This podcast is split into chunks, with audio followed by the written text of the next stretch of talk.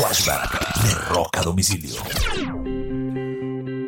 Hoy es uno de los días más tristes para recordar en la historia del rock.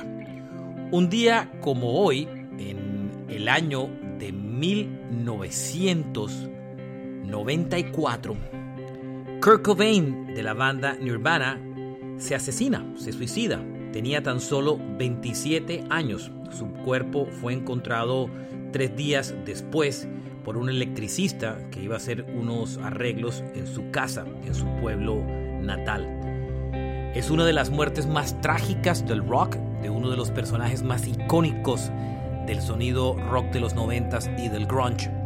Y um, hasta ahora eh, sigue siendo recordado por muchas generaciones y recientemente cuando su música parece siempre encontrar una razón en especial para volver. A la muerte de Kurt Cobain sobrevivió, por supuesto, que su esposa, eh, Courtney Love, y su hija, Frances Bean Cobain, que ha intentado dar sus pequeños pasos en la música, pero hasta ahora no lo ha hecho de una manera seria, sino simplemente como un juego que probablemente en algún momento se convierta en realidad. Esto pasó lamentablemente un 5 de abril del año 94, el suicidio de Kurt Cobain.